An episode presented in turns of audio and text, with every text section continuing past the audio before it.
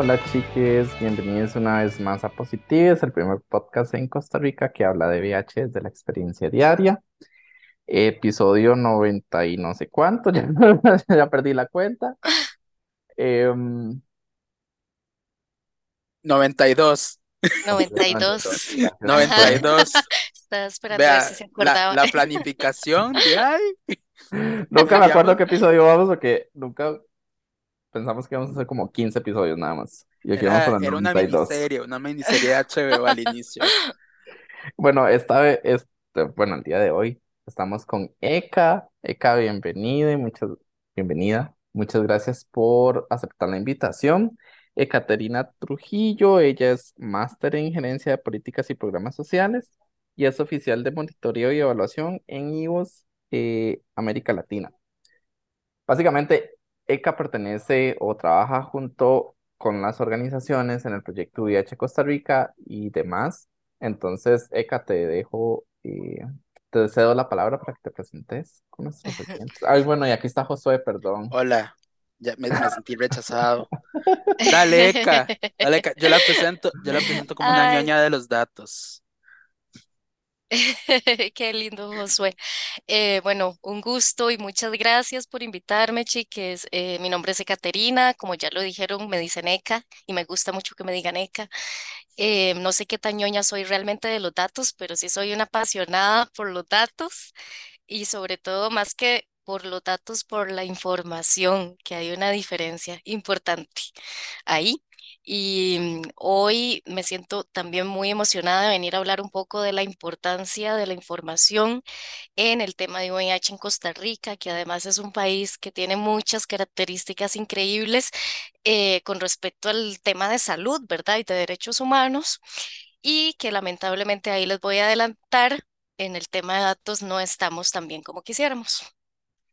De hecho, necesitamos mejorar mucho, entonces...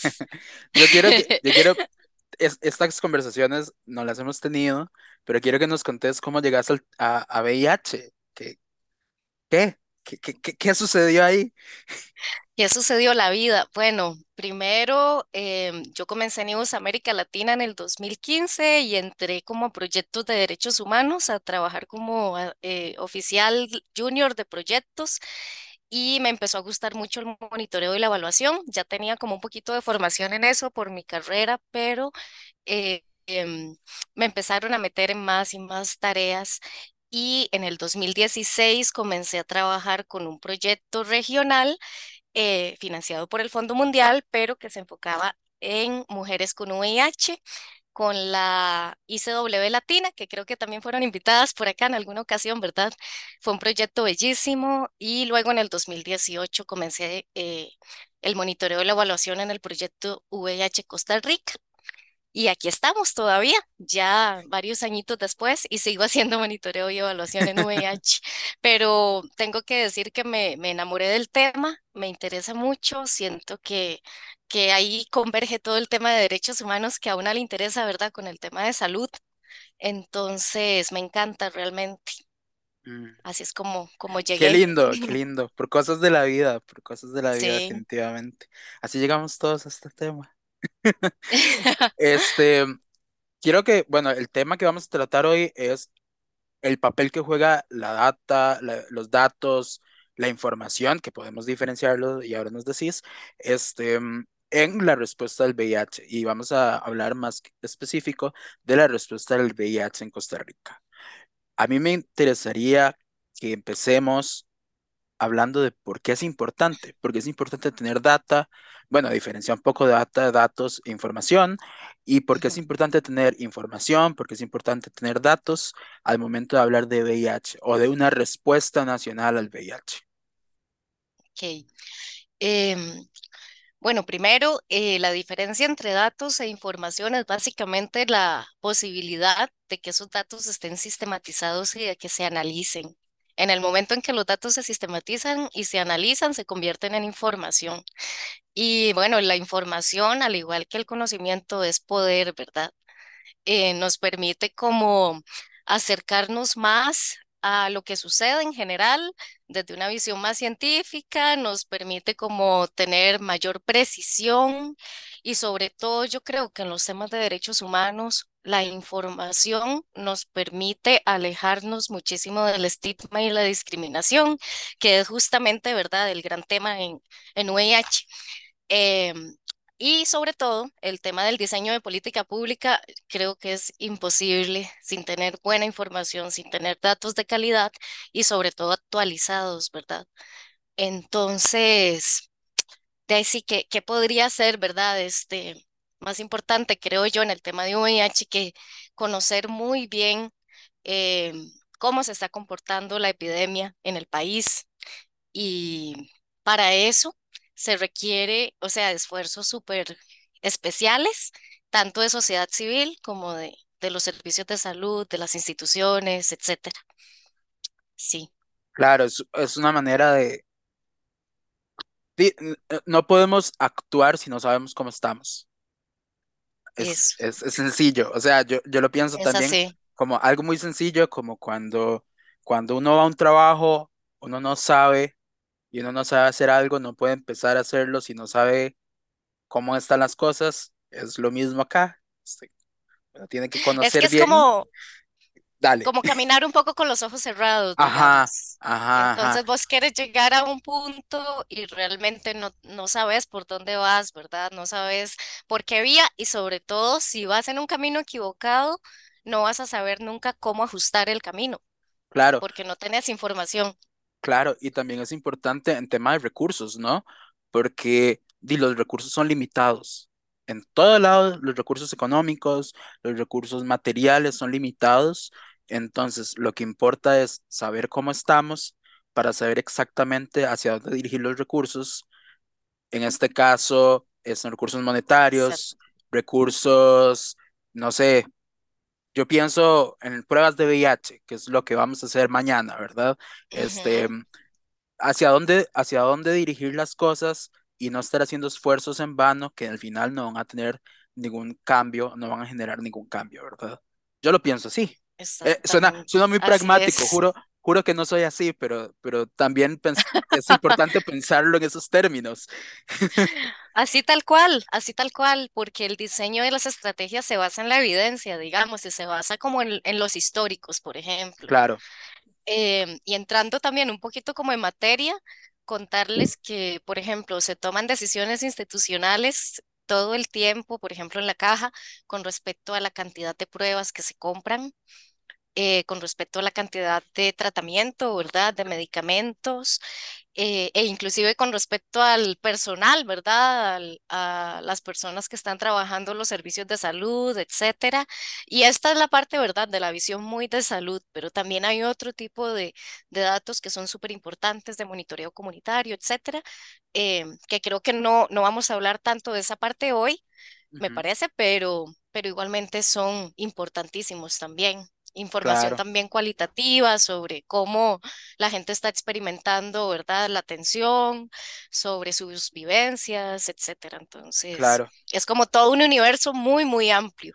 A mí me parece muy, muy, muy interesante que mencionas, digamos, esto de las instituciones, de las, de las decisiones institucionales, ¿verdad? Porque, ay, ¿cómo decirlo? Como que la, ay, en algún momento llegaré, llegaré, pero, pero digamos, como vos mencionas, como la cantidad de pruebas, se toman estas decisiones para saber, para saber qué, ¿verdad?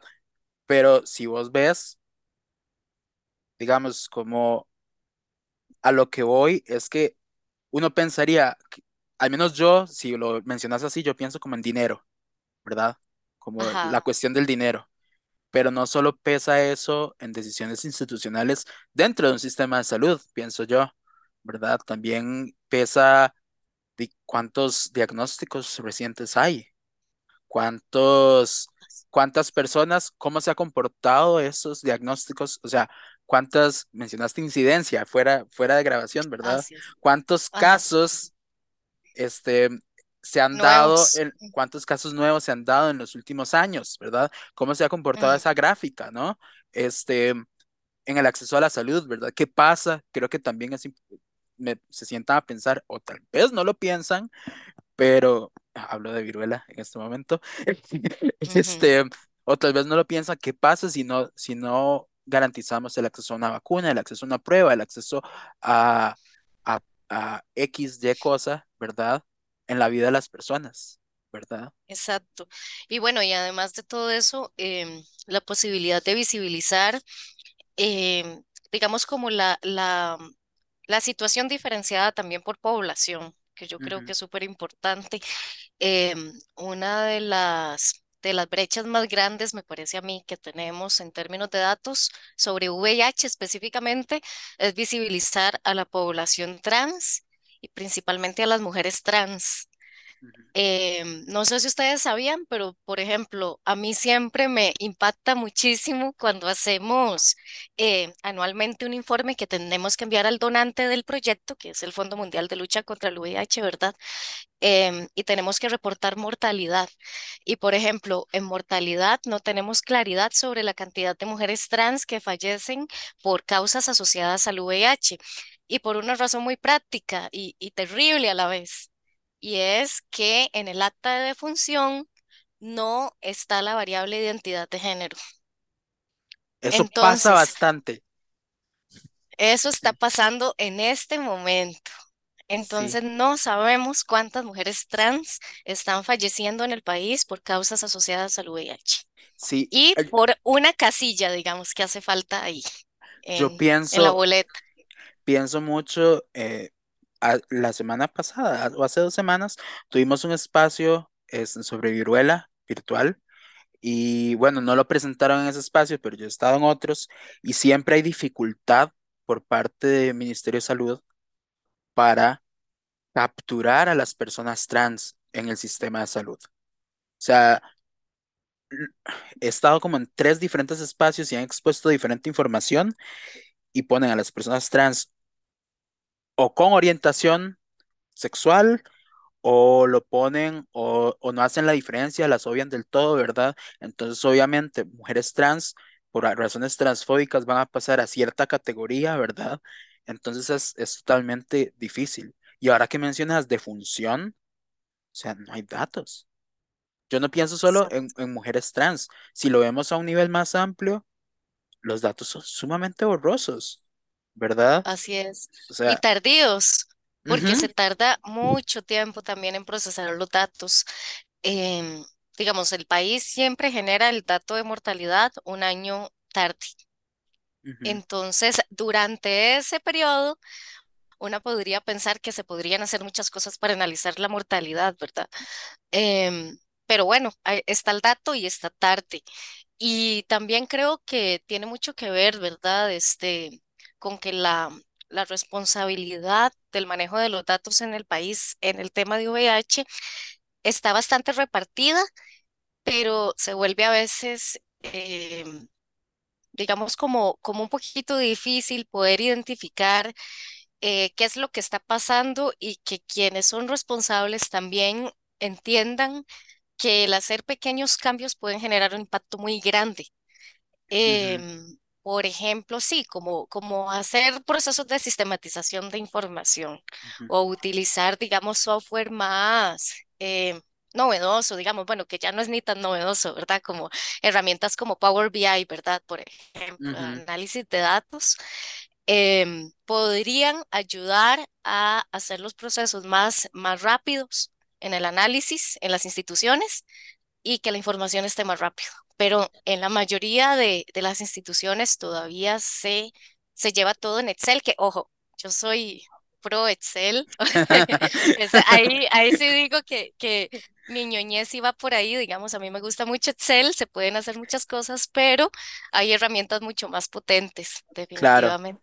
claro. Eka, y con, digamos, con esto que mencionabas, que los datos están un año tarde y demás, ¿qué impacto tiene que los datos estén tan viejitos, digamos, que lleguen con, con un año de diferencia? ¿Qué impacto tiene eso sobre el, el atender eh, la epidemia aquí en el país, el atender a las poblaciones em, más vulnerables o las que se...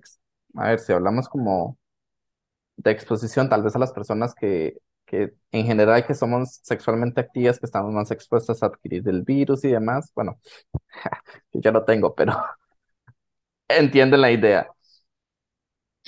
Eh, pues bueno, es, es una excelente pregunta porque en realidad el impacto se da a muchos niveles. Em, en primer lugar, eso, el tener la capacidad de analizar las causas, por ejemplo, de un posible aumento o una disminución también. Es importante saber, por ejemplo, si hipotéticamente tenemos una disminución en la tasa de mortalidad de un año a otro, ¿verdad? Podríamos analizar qué cambió qué se hizo, ¿verdad? Con respecto, por ejemplo, a estrategias de, retención y adherencia de las personas, por ejemplo. O si lo que funcionó fue eh, lograr diagnósticos más tempranos. Eh, nos daría como muchas luces para poder decir, ah, mira, estamos haciendo esto bien como país, sigámoslo haciendo, o lo estamos haciendo fatal, hagamos un, un cambio. Pero resulta que si la data está un año tarde, pues ya lamentablemente, imagínense, eh, son vidas, es que son vidas. El impacto de tener datos de mala calidad o a destiempo son vidas. Es, es eso, digamos, lo que yo creo que hay que posicionar. No es simplemente una cosa de, de tener registros o de tener una documentación que se va a archivar, sino que estamos hablando de vidas humanas. Y por otro lado, hay un impacto que tal vez no es tan visible, pero quedamos mal en los compromisos internacionales. Porque a nivel internacional también hay que generar información y a nivel internacional podemos tener acceso a fondos para el país, que si no hay información, pues no se puede eh, evidenciar, digamos, como que tenemos una capacidad, ¿verdad?, lo suficientemente fuerte para acceder a otras oportunidades como país. vos mencionaste, vos mencionaste que algo que se puede hacer es, por ejemplo, utilizar herramientas que nos permitan agilizar los procesos de análisis, porque sí, digamos, Excel es súper chiva, pero también tiene sus cositas que no permite como avanzar tan rápido como tal vez otras, otras herramientas. Yo también, yo solo he usado Excel, digamos, pero... Pero, digamos, aparte de herramientas tal vez tecnológicas, a nivel país o a nivel de instituciones, a nivel de, a nivel de sociedad, ¿qué se puede hacer para agilizar esos procesos? Yo sé, digamos, por ejemplo, se me ocurre tal vez que como organizaciones eh, podamos eh, tener, crear estrategias donde podamos captar mayor cantidad de personas, no sé. Y no solo, digamos, no solo eh, hombres gays o hombres que, que tienen sexo con hombres, como lo quieran ver, sino empezar a captar más gente, pero, o sea, como más, más poblaciones. Pero, ¿qué otras cosas se puede hacer para agilizar estos procesos de análisis y tener la información más a la mano? Bueno, primero, em, yo creo que primero hay que identificar muy bien que cada dato tiene una fuente de información específica, ¿verdad? Y desde sociedad civil yo creo que tenemos que formarnos mucho en datos en información, en análisis de, la información para poder entender, digamos, dónde se ubica esa fuente de información y dónde, em, dónde está disponible o no está disponible esa información. Yo creo que eso es como el paso uno, ¿verdad? Em, luego de eso, creo que la incidencia es súper importante, ¿verdad? Como sociedad civil también se puede pedir la información. Se supone que em, Costa Rica es parte de gobierno abierto.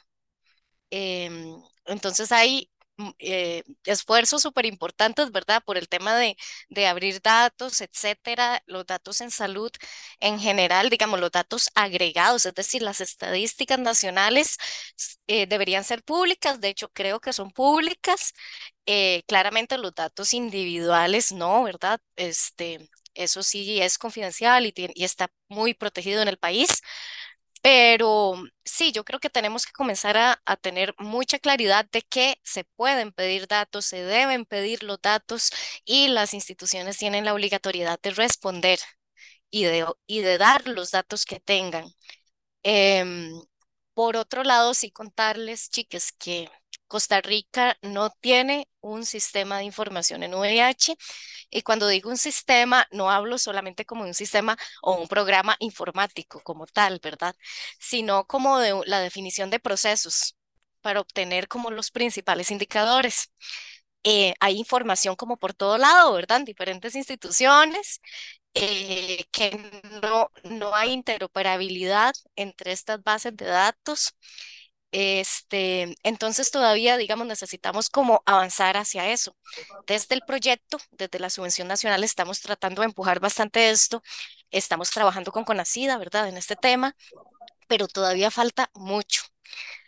Tenemos una oportunidad, digamos, también, y es que eh, tenemos el EDUS. El EDUS es un, un programa, eh, un sistema súper potente en realidad, es un buen sistema el detalle es que desde hace muchos años, y puedo decirles que, que yo lo escucho, digamos, casi que desde que me uní al proyecto, estamos esperando que dentro del EDU se incorporen los módulos de las áreas este, visits de las clínicas de vigilancia centinela, ¿verdad?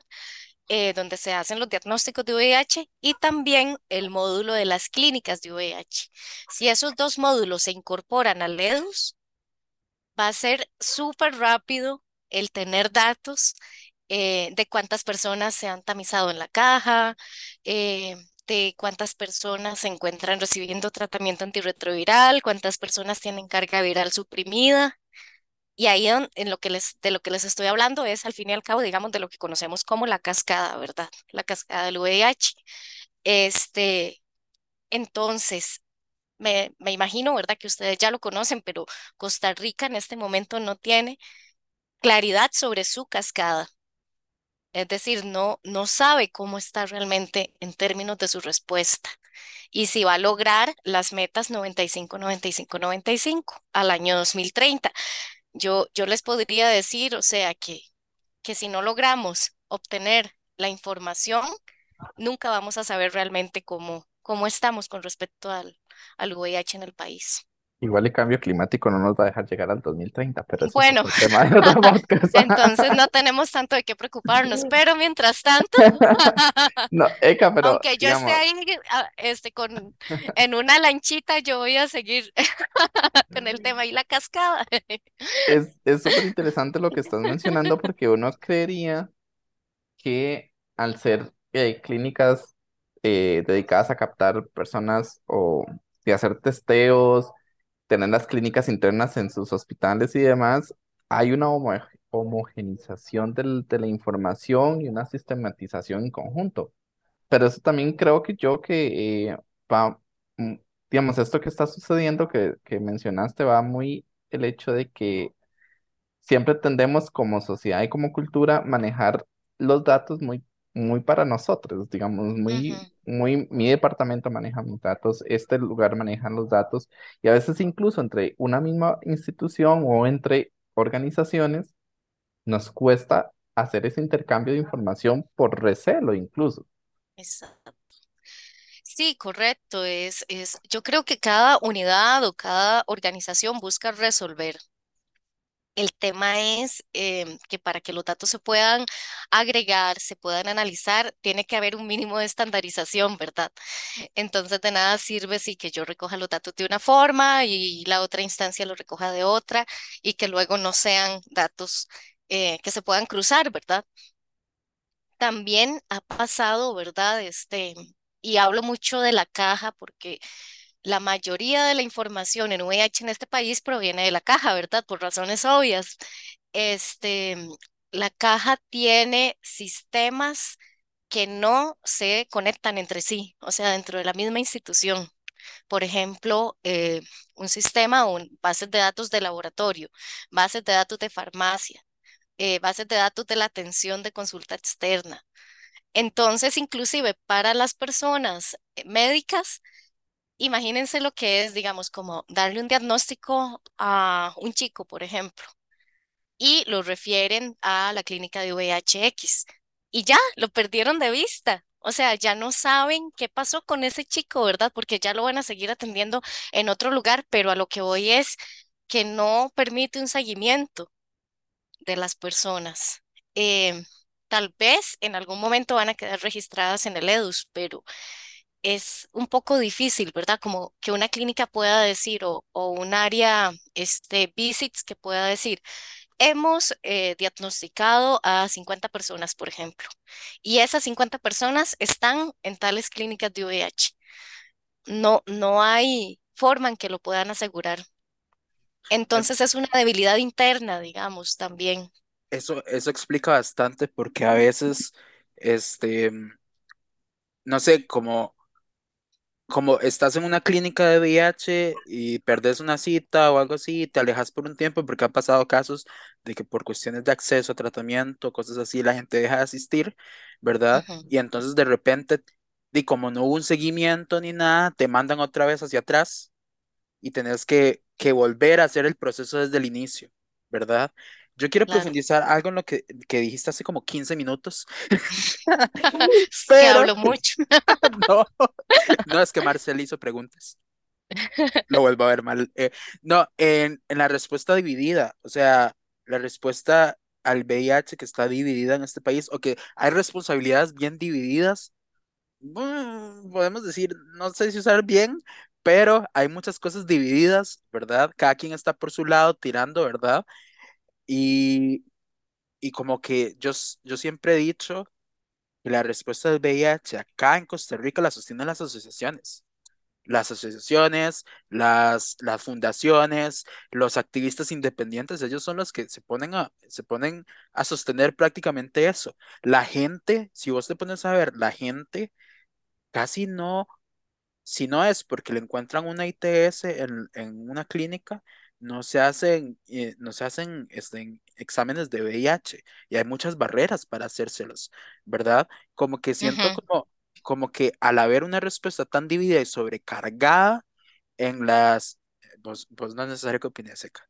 Este, pero al haber una respuesta tan dividida y recargada en las, en las asociaciones y en las fundaciones, y en activistas, como que el Estado de repente se lava las manos, ¿verdad? Y ujú, hablo caja, Ministerio de Salud, se lavan las manos y es como, sí, listo, ahí llegarán cuando, cuando nos necesiten, ¿verdad? Y al final, di, la información es súper difícil de, de, de, de recuperar, ¿no? ¿verdad? También mencionabas algo que la información tiene que ser pública, ¿verdad? O sea, está muy dividida entre instituciones, entre, entre diferentes actores, entre diferentes cosas, porque una cosa es lo que dicen las asociaciones que tamizaron, pero eso se debería reflejado en los nuevos diagnósticos, ¿verdad? Y como no hay esa claridad, no se sabe si las personas están yendo cuando son diagnosti- cuando son diagnosticadas en estas pruebas al ujú. Ministerio de Salud o a clínicas privadas. Pienso también en la información que generan las clínicas y los hospitales privados, ¿no? Claro. ¿Cómo, cómo, cómo hacemos para recuperar esa información? Es, es como, Bueno, es, es lo, y lo puedo decir aquí porque en realidad es algo, es algo técnico y es que es competencia del Ministerio de Salud en realidad, porque el Ministerio de Salud es el órgano rector en salud en este claro, país em, y es el que tiene también la responsabilidad de la vigilancia epidemiológica. claro, Em, yo sé que hay notificación por parte del sector privado, pero es una notificación em, principalmente de casos nuevos, ¿verdad? Hay otra mucha información valiosa que probablemente se pierde. Entonces, es, es súper complicado. Otro detalle pasa mucho, digamos, lo que decías y que sí quisiera retomar eso que me parece súper importante y es el rol de sociedad civil en todo esto, porque em, la apuesta de los últimos años en prevención primaria, principalmente, digamos, de sociedad civil, es que las personas se vinculen a la caja. Digamos, que todas las personas tengan acceso. Porque también estamos hablando de personas migrantes, ¿verdad? O en condición irregular, que tal vez no, no tienen acceso eh, de primera mano, pero bueno, lograr que esas personas de alguna forma tengan acceso a los servicios de salud este, y que la caja eh, les pueda dar el seguimiento dentro y además que reporte esa cantidad de personas que se están vinculando. Entonces, imagínense que es sí como, como que sociedad civil hace el gran esfuerzo de abordar a esta, al- a la población, ¿verdad? En general, de convencerles, cosa que imagínate, convencer a la gente de que se tienen que cuidar la salud o sea, yo no, no puedo imaginarme algo más difícil, ¿verdad? Es súper difícil convencer a la gente. mascarillas. Exacto, pero entonces convencer a la gente de que se tienen que cuidar la salud, pero además de que tienen derechos, ¿verdad? Y capacitar a la gente, este, navegar a la gente, ¿verdad? Que es un concepto que a mí me gusta mucho porque es como agarrar a la, a la persona de la manita y llevarla por los servicios de salud y navegar, ¿verdad? Por todos los trámites que, implican para que finalmente la persona se haga un test de VIH en la caja o este, comience su tratamiento en la caja, digamos también en el caso de alguien que ya tenga un diagnóstico, y luego ¿qué? La caja no reporta a, la cantidad de personas que llegaron. Entonces, em, todo el esfuerzo de sociedad civil como que de pronto se puede diluir, ¿verdad? No es visible. Entonces, eso también ha producido un poco de frustración en las organizaciones porque pueden decir, es que hemos referido a 2.000 personas por decir un número, ¿verdad? Este, eh, X. em, y no tenemos idea de esas 2.000 personas, cuántas continúan vinculadas, por ejemplo, en el servicio de salud. yo quiero que, que, bueno, yo quiero mencionar que esto no es algo de este gobierno, no es algo de Rodrigo Chávez. Voy a decirlo. Que sí, Rodrigo Chávez, vos, vos, vos no es necesario que opines seca, pero Pero Rodrigo Chávez es un cavernícola, este, es un fascista, claramente, este, pero no es algo de Rodrigo Chávez. Estamos hablando de que, al menos, algo que a mí me sorprende bastante es que Costa Rica no reporta datos ante ONUCIDA desde 2018, ¿verdad? El, el, el informe, me- el informe mundial no, no ha sido actualizado en Costa Rica desde 2018 y eso es alarmante, ¿verdad? Es alarmante. Entonces, cuando, cuando veo, y esto es por lo que hicimos el, el episodio Marcel y yo, cuando vemos que salen medios de comunicación diciendo que los casos, que los casos de VIH están aumentando, ¿verdad?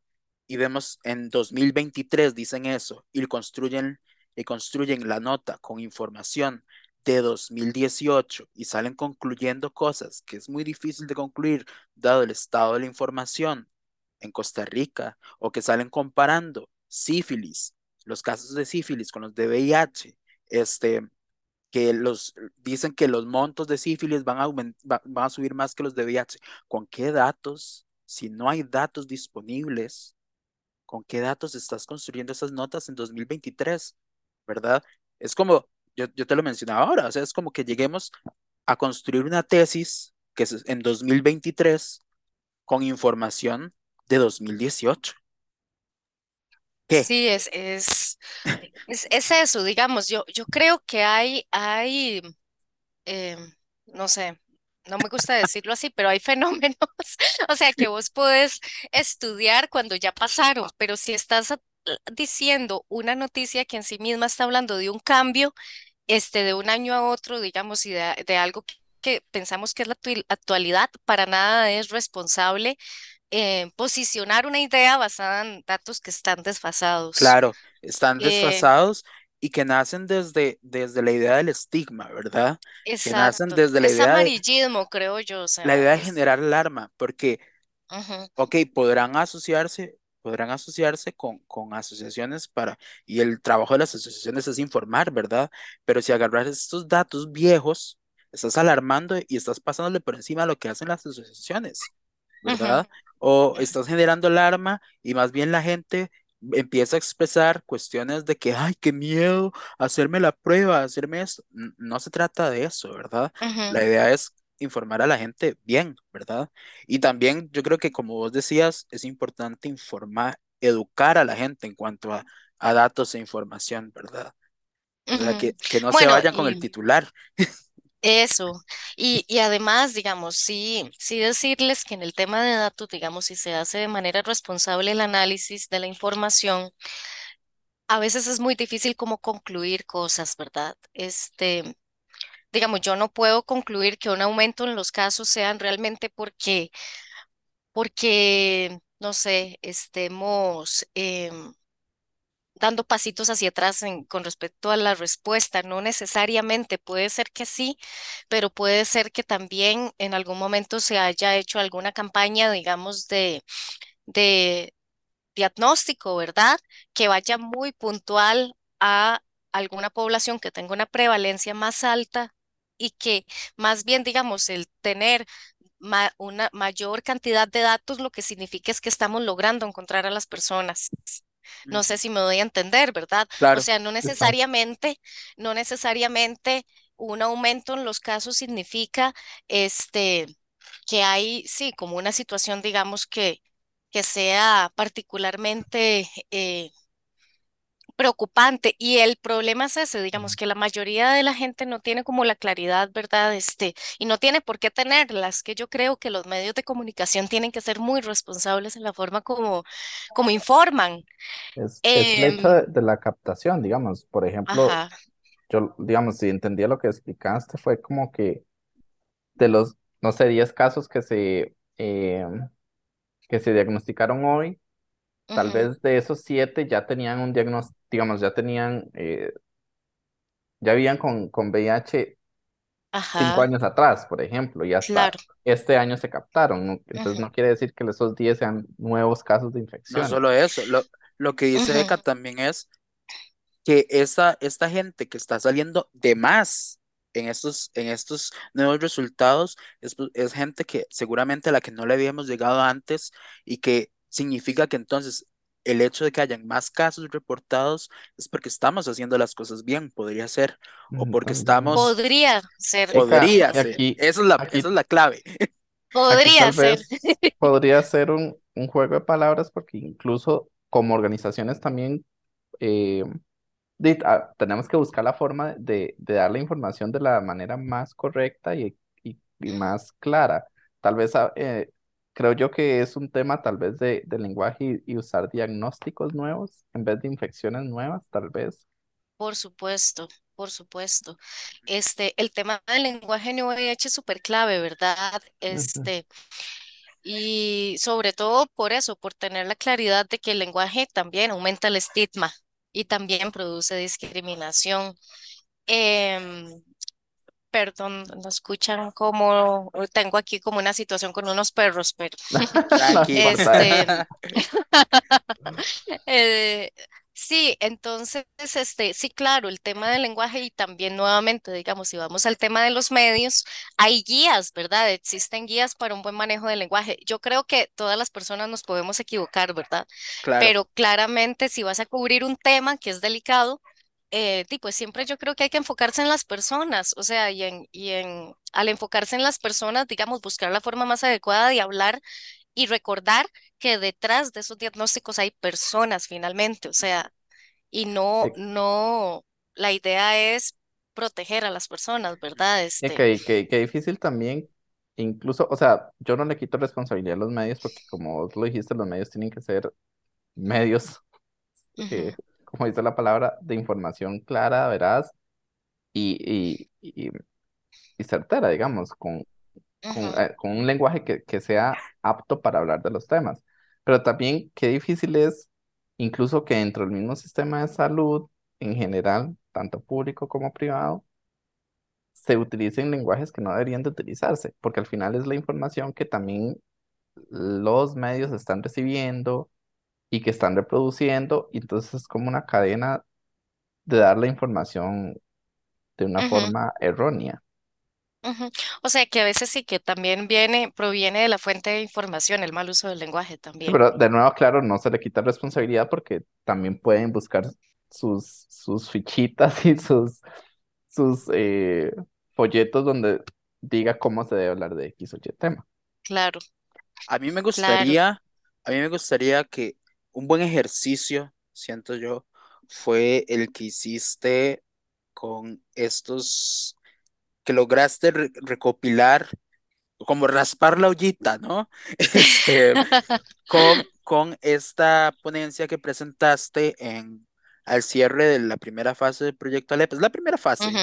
Ah, no estoy tan, Esa era, esa era la primera fase, sí. Ahorita sí. están en la segunda. Ok, Ujú, ok, no estoy, no estoy perdido. Este, en la que hablaste sobre los efectos de la pandemia de COVID-19 en la, en la, en la, en la respuesta al VIH por parte enfocado principalmente en el trabajo de las asociaciones, ¿verdad? Aquí, aquí me, me, me, vos hablabas de que los datos pueden reflejar que estamos llegándole a la gente, ¿verdad? O que no le estamos llegando a la gente. Y aquí creo que es un buen ejercicio porque los datos que casi no habían, ¿verdad? Era producto de que no le estábamos llegando a la gente. Y qué fácil decir, ah, si yo lo veo de forma objetiva, ¿verdad? Y desde, desde, desde sin involucrarme en el contexto, yo digo de repente, ah, no habían datos, no habían contagios, no había transmisión, ¿verdad? Dije contagios, qué terrible, me equivoqué. Pero responde, responde a una situación específica. A mí me gustaría que, que nos menciones cómo construiste esto este, y nos des lo, lo que encontraste y tus análisis que no son concluyentes, pero que me parece que son sumamente valiosos. Ok, este, bueno, eso fue en realidad como un ejercicio, digamos, de analizar si un poco si el tema de la pandemia, que fue como, digamos, yo creo que todos sabemos, ¿verdad? Que fue como una bomba atómica en los servicios de salud, pero además en el tema de, de datos.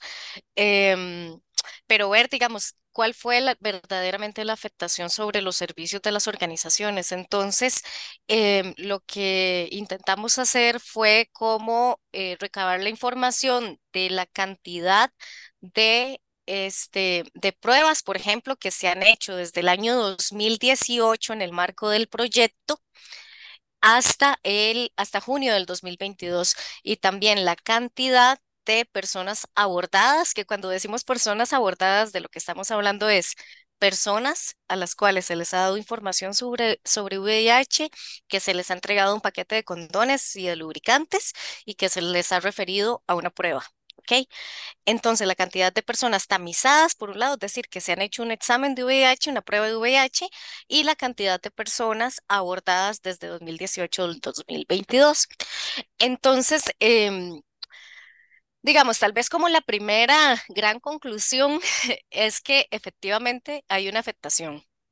¿Sí? Esa es una conclusión, eso sí es una conclusión. Sí, esa es una conclusión. Sí hay una afectación en la cantidad de personas por mes alcanzadas. Lo que pasa es que también podríamos decir que es algo, pues, obvio, ¿verdad? Este, porque claramente para las organizaciones fue muy retador de pronto eh, continuar abordando, continuar buscando a las personas en un contexto de cierre, digamos, donde había aforos también bastante restringidos, ¿verdad? Ya no podías hacer un evento, por ejemplo, eh, y eh, visitar, invitar a 50 personas al mismo espacio, ¿verdad? Ya no lo podías hacer. Entonces eso, eso provocaba que los esfuerzos de las organizaciones em, no, no tuvieran como ese alcance tan grande, ¿verdad? Como antes. También pasó que claramente, ¿verdad? Como la creatividad humana es enorme, eh, se crearan nuevas formas de abordar a la gente.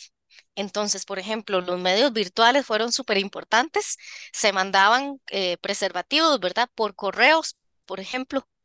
Entonces, eso cambió también mucho hasta la forma de hacer monitoreo.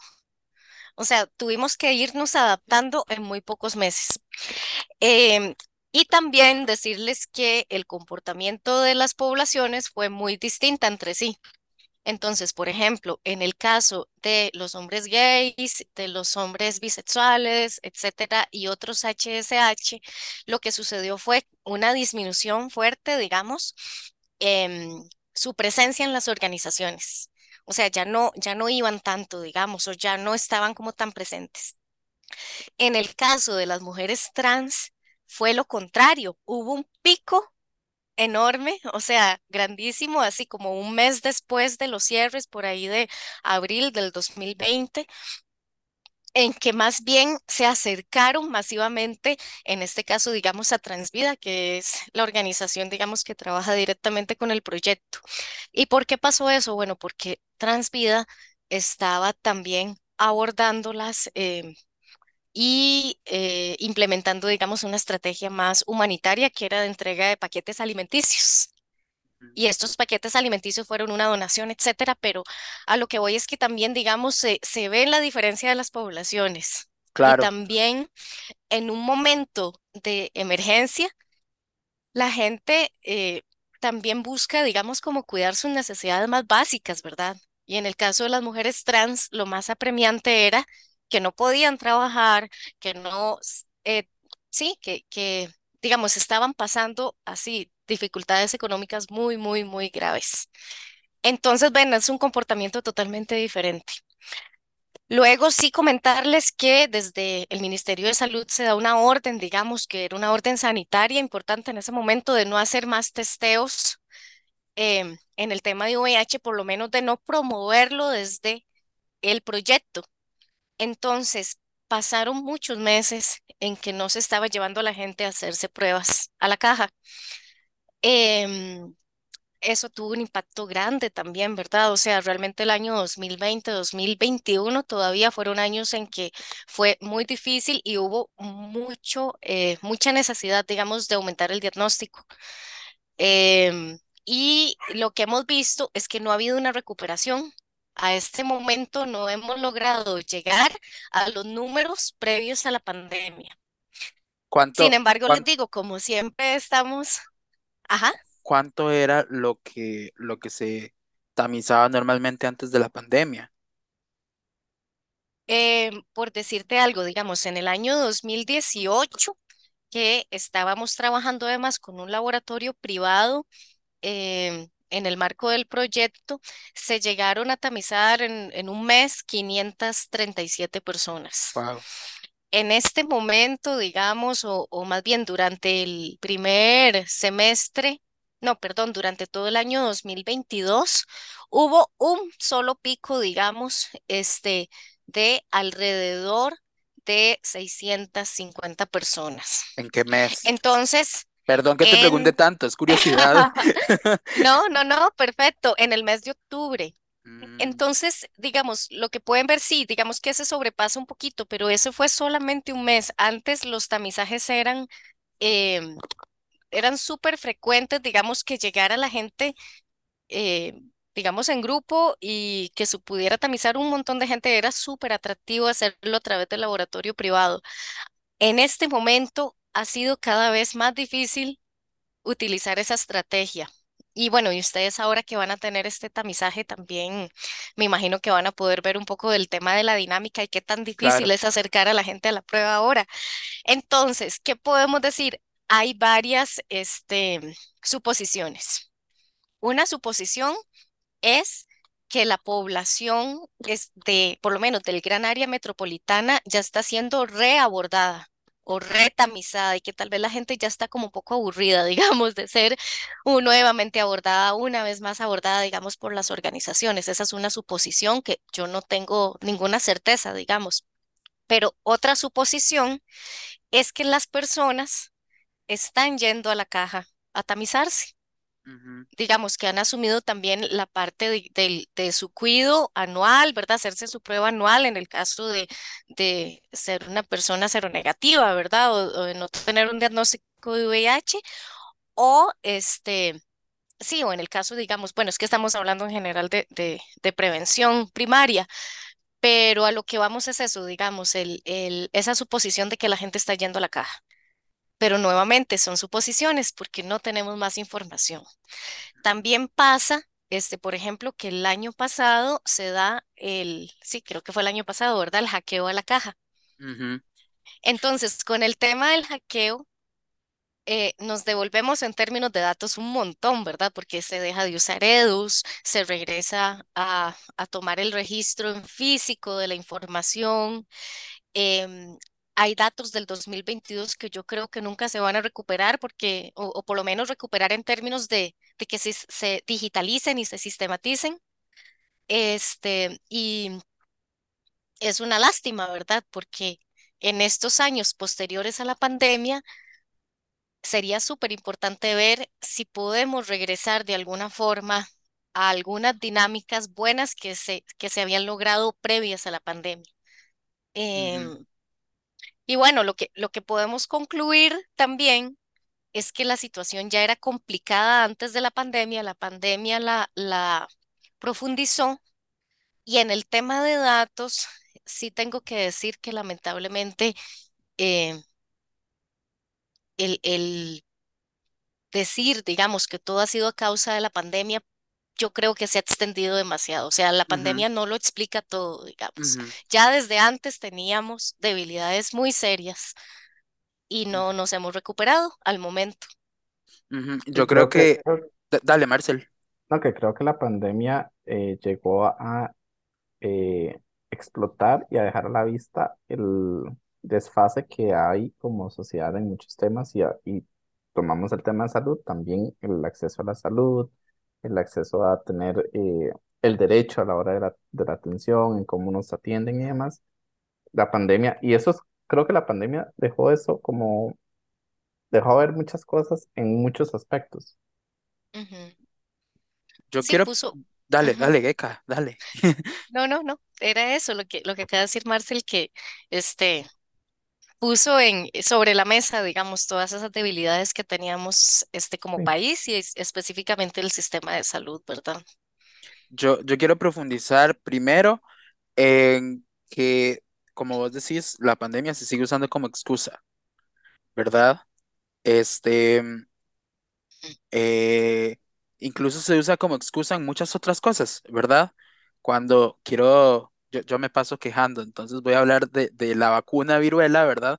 Que nos dijeron como que, que estaban evaluando costos, porque el país salió muy mal parado en cuanto a costos después de comprar tantas vacunas de COVID, ¿verdad? Este fue un argumento que nos dieron.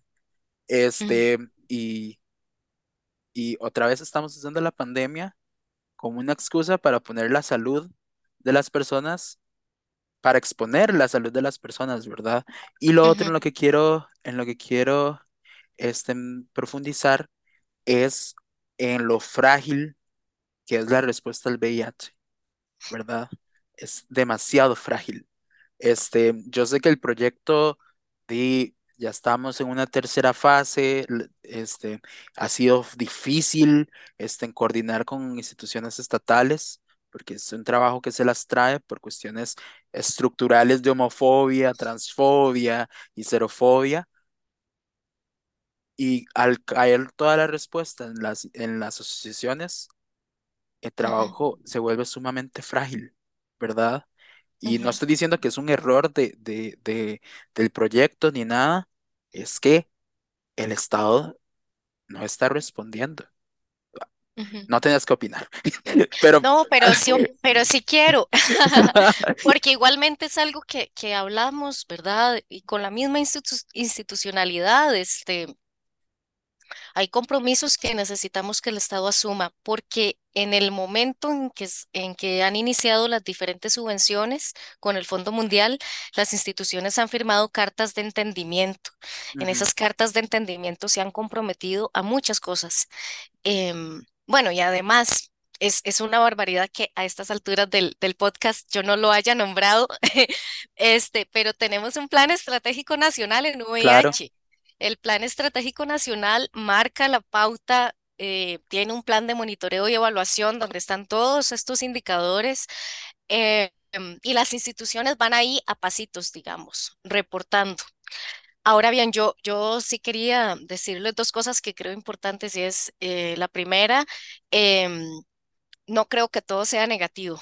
A ver, hay una cosa que, que me parece súper positiva y es que existe una comisión de monitoreo y evaluación en CONACYT esa, comi- esa comisión se está reuniendo, está visitando las organizaciones y está recogiendo datos. O sea, lo que hay lo está recogiendo, lo está analizando y se está interesando. El detalle es que sociedad civil continúe vigilante, continúe fiscalizando, continúe este, dando seguimiento a la labor de esta comisión. Eso es fundamental eh, además haciendo incidencia para que todas las jefaturas de las personas que participan en esta comisión les permitan seguir ahí, porque es que ahí hay personas de instituciones que no son ni la Caja ni el Ministerio de Salud, sino otras instituciones más, digamos que también forman parte de la respuesta. Eso era lo primero que, que quería decir. Y lo otro es... em, que hemos criticado la caja, yo soy fiel defensora de la caja en el sentido de que, o sea, yo no me puedo imaginar una respuesta al VIH en este país con un sistema totalmente privatizado, como otros países, digamos, totalmente debilitado. Em, necesitamos que la caja siga existiendo, siga muy fuerte y, y hay que defenderla. Y Claro, esa ya, eso lo digo como una posición personal eh, de la cual tengo como fiel, digamos, eh, claridad. Pero eso no quiere decir que no seamos críticas, digamos, con respecto a, al trabajo que hacen y sobre todo en términos de datos. Vean, la caja tiene la capacidad de resolver el tema de datos en lo que le corresponde internamente y necesitamos que lo haga y que lo haga en un corto plazo. claro, ahí lo tienen. Damas, caballeros, Dems, este, Eka, muchísimas gracias por, por aceptar la invitación. Este, yo disfruté mucho, en serio, este, e- esta grabación. Este, Marcel Serra. Estaba mute, perdón. Eka, mu- muchísimas gracias por traernos este tema a la mesa. Y mm, no siempre somos solo Josué y yo hablando. Y, y, y traemos temas interesantes y serios aquí, Mm, positivos. Seriedad, seriedad. Eka, muchísimas gracias, de verdad. El espacio está abierto para cuando creas. Eh, sé que el tema da gracias. para hablar mucho más, se puede hacer un, un 92.2. eh, Y no, Eso suena como una emisora o una radio. Bueno, Eh, de verdad te agradecemos mucho y no sé si querés como mencionar algo para despedirte de la gente que nos escucha. em, sí, bueno, primero agradecerles mucho, chicas, de verdad.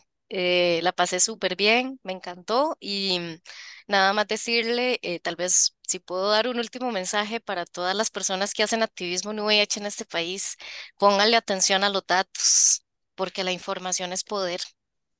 Entonces, ahí está, tenemos mucho por hacer. Perfecto, Eka, muchísimas gracias. Y bueno, chicas, nos escuchan dentro de 15 días. Muchas gracias de nuevo por escucharnos, Chaito. Gracias, chao.